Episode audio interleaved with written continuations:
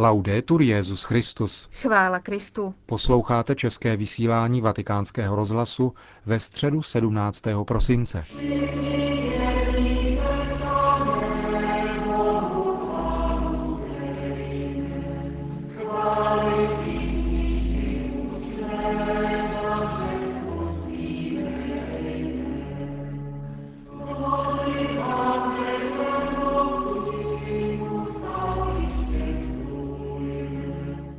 Předvánoční katechezi dnes na generální audienci přednesl Benedikt XVI. schromážděným poutníkům. Její překlad vám nyní přinášíme.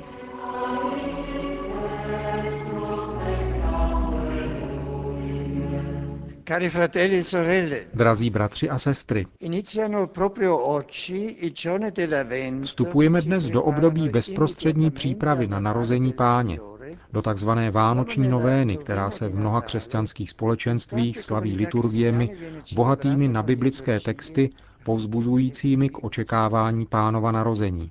Celá církev totiž soustředuje svůj pohled víry na tuto nadcházející slavnost a každoročně se chystá připojit k radostnému zpěvu andělů, kteří uprostřed noci zvěstují pastýřům mimořádnou událost vykupitelova narození, aby je pozvali do betlémské jeskyně. Tam spočívá Emanuel, stvořitel učiněný stvořením, zavinutý do plének a položený v jeslích. Slavení Vánoc se vyznačuje atmosférou, která je univerzální. I ten, kdo se za věřícího nepokládá, vnímá totiž na tomto křesťanském výročí jistou mimořádnost a transcendentnost. Něco niterného, co mluví k srdci. Je to slavnost opěvující život. Narození dítěte by mělo vždycky být radostnou událostí. Obětí novorozeněte normálně vyvolává pocity laskavosti, starostlivosti, pohnutí a něhy. Vánoce jsou setkáním s novorozencem, který se ocitl v ubohé jeskyni. Rozjímáme-li jej v jesličkách, jak nepomyslet na množství dětí, které v různých částech světa dodnes přicházejí na svět v obrovské chudobě. Jak nepomyslet na nepřijaté a odmítnuté novorozené děti, které nemohou přežít kvůli nedostatku péče a pozornosti.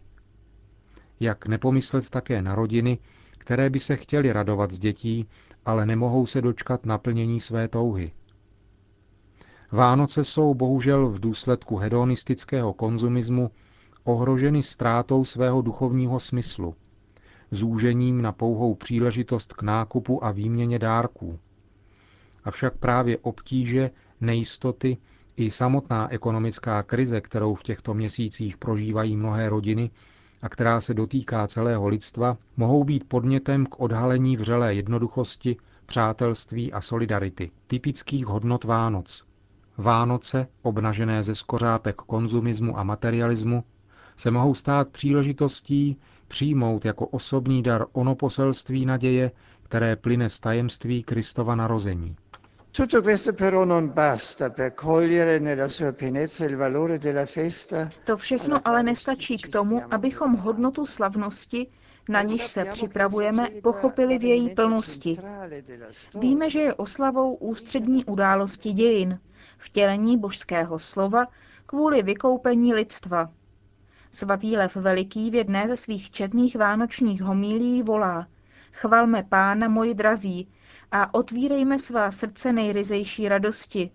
Začal totiž nový den, který pro nás znamená nové vykoupení, starobilé přípravy a věčné štěstí. V tomto ročním cyklu se pro nás totiž obnovuje vznešené tajemství naší spásy, které je na počátku přislíbeno a na konci času splněno, aby trvalo bez konce. K této základní pravdě se často vrací svatý Pavel ve svých listech. Například v listu Galatianům píše, když se naplnil čas, poslal Bůh svého syna, narozeného z ženy, podrobeného zákonu, aby vykoupil lidi, kteří podléhali zákonu. Tak jsme byli přijati za syny. V listu Římanům poukazuje na logiku a náročné důsledky této spásonosné události. Jsme-li však děti, jsme i dědici. Dědici boží a spolu dědici Kristovi. Musíme ovšem jako on trpět, abychom tak mohli spolu s ním dojít slávy. Zejména však svatý Jan v prologu čtvrtého evangelia hluboce rozjímá o tajemství vtělení. A právě proto je prolog již od nejstarších dob součástí vánoční liturgie. Nachází se v něm totiž nejautentičtější, nejhlubší syntéza této slavnosti i základ naší radosti. Svatý Jan píše Et verbum caro factum est, et habitavit in nobis. A slovo se stalo tělem a přebývalo mezi námi. O Vánocích se tedy neomezujeme na připomínku narození nějaké velké osobnosti. Neslavíme jedině a abstraktně tajemství narození člověka nebo všeobecné tajemství života.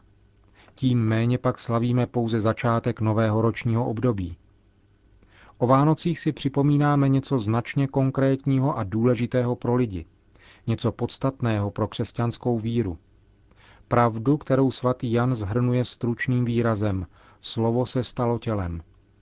Jde o náboženskou událost, kterou se evangelista Lukáš snaží pečlivě zařadit do zcela přesného kontextu. V těch dnech, kdy vyšlo nařízení císaře Augusta, aby se provedlo sčítání lidu, když byl v Sýrii místodržitelem Quirinius. Událost spás, jež byla celá staletí Izraelem očekávána, je tedy situována do historicky datované noci. V temnotě betlémské noci skutečně vzešlo světlo. Stvořitel světa se vtělil. Neoddělitelně se spojil s lidskou přirozeností, takže je skutečně Bůh z Boha, světlo ze světla a zároveň i člověk, pravý člověk. To, co Jan nazývá řecky ho logos, přeloženo do latiny verbum a do češtiny slovo, znamená také smysl – Mohli bychom tedy Janův výraz chápat takto. Věčný smysl světa se stal hmatatelným pro naše smysly a náš rozum a nyní se ho můžeme dotknout a rozjímat ho. Smysl, který se stal tělem, není pouhou všeobecnou ideou, jež je světu vlastní.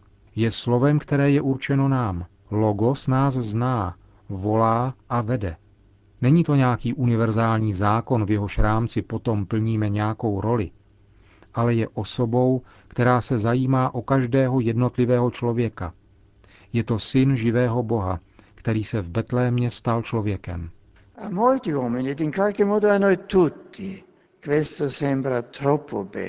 Mnohým lidem a určitým způsobem nám všem to všechno připadá příliš krásné, než aby to byla pravda. Předkládá se nám tady totiž, že existuje smysl, a smysl není bezmocným protestem proti absurditě. Smysl má moc. Je to Bůh. Dobrý Bůh, jehož netřeba směšovat s nějakým vzdáleným a výjimečným bytím, ke kterému prý nikdy nelze dojít. Nýbrž Bůh, který se stal naším bližním. Je nám velice blízko. Má čas pro každého z nás a přišel, aby zůstal s námi.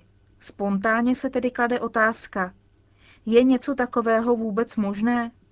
Je to hodné Boha stát se dítětem?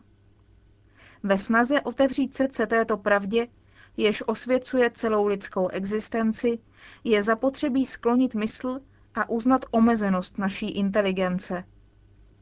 V betlémské jeskyni se nám ukazuje Bůh jako pokorné dítko, aby přemohlo naši píchu. Možná bychom se snadněji podrobili moci, moudrosti, On však nechce naše podrobení, ale spíše apeluje na naše srdce a naše svobodné rozhodnutí přijmout jeho lásku.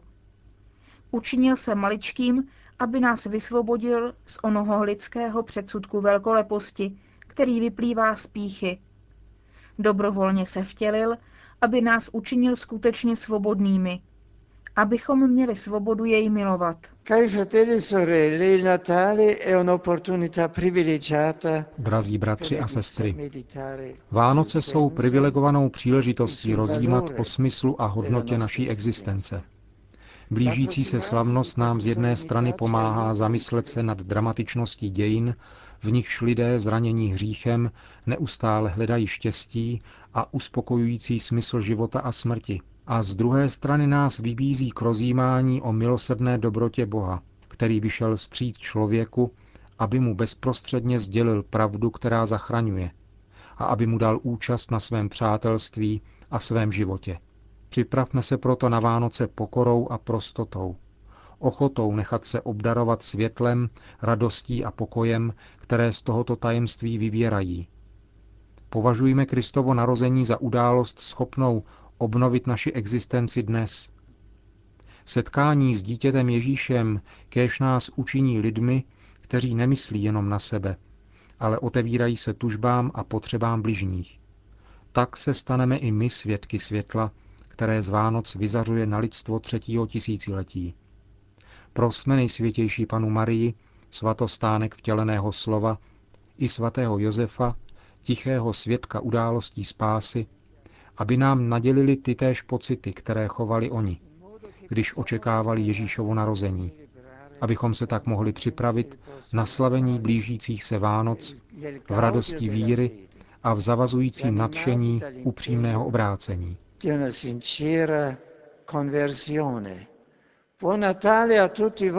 Požehnané Vánoce vám všem. Po společné modlitbě Otčenáš pak svatý otec všem přítomným udělil své apoštolské požehnání. Sit nomen Domini benedictum. Et seculuretusque in seculum. Adiutorium nostrum in nomine Domini. Qui feci celum et terra. Benedicat vos omnipotens Deus, Pater et Filius et Spiritus Sanctus. Amen.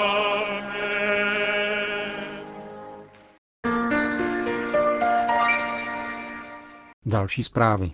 V závěru generální audience byly Benediktu XVI. předány dva dary z České republiky. Prvním z nich je výtisk faksimilie Velislavovy Bible, kterou vydalo nakladatelství Archa 90 v roce 2008 a předali ho zástupci vydavatelství. Velislavova Bible je jednou z nejvýznamnějších knih národního kulturního dědictví. Pochází z doby vlády Karla IV. Druhý dar, Betlem, vytvořený sušickými řezbáři Pavlem Svobodou a Karlem Titlem, předal ředitel Českého centra Řím Miloslav Hirš. Betlém byl převezen z Gifony u Salerma, kde byl součástí české expozice několika desítek Betlémů v rámci Mezinárodní výstavy Betlémů. Je z lipového dřeva, váží asi 40 kg a má 30 figurek. Je to skříňový betlém, polychrom, to znamená malovaný. Bylo použito pravé zlato a stříbro. Má rozměry zhruba 100 x 80 x 60 cm a je celý prosvícený. Vatikán. Po generální audienci přijal Benedikt XVI. také účastníky 11. kolokvia organizovaného Papežskou radou pro mezináboženský dialog a World Islamic Call Society na téma Zodpovědnost náboženských vůdců v době krize. Benedikt XVI. vyjádřil svou spokojenost se setkáním, které nabídlo významné povzbuzení.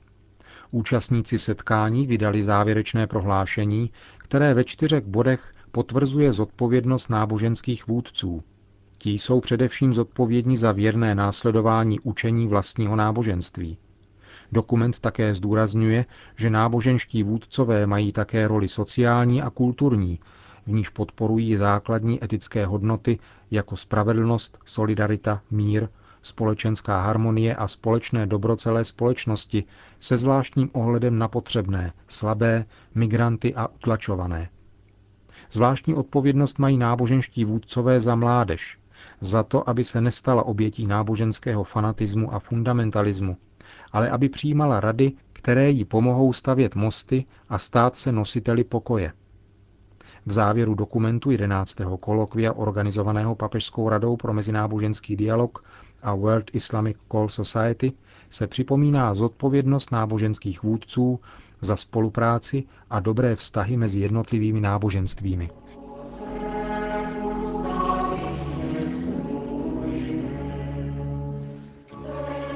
Končíme české vysílání vatikánského rozhlasu. Chvála Kristu. Laudetur Jezus Christus.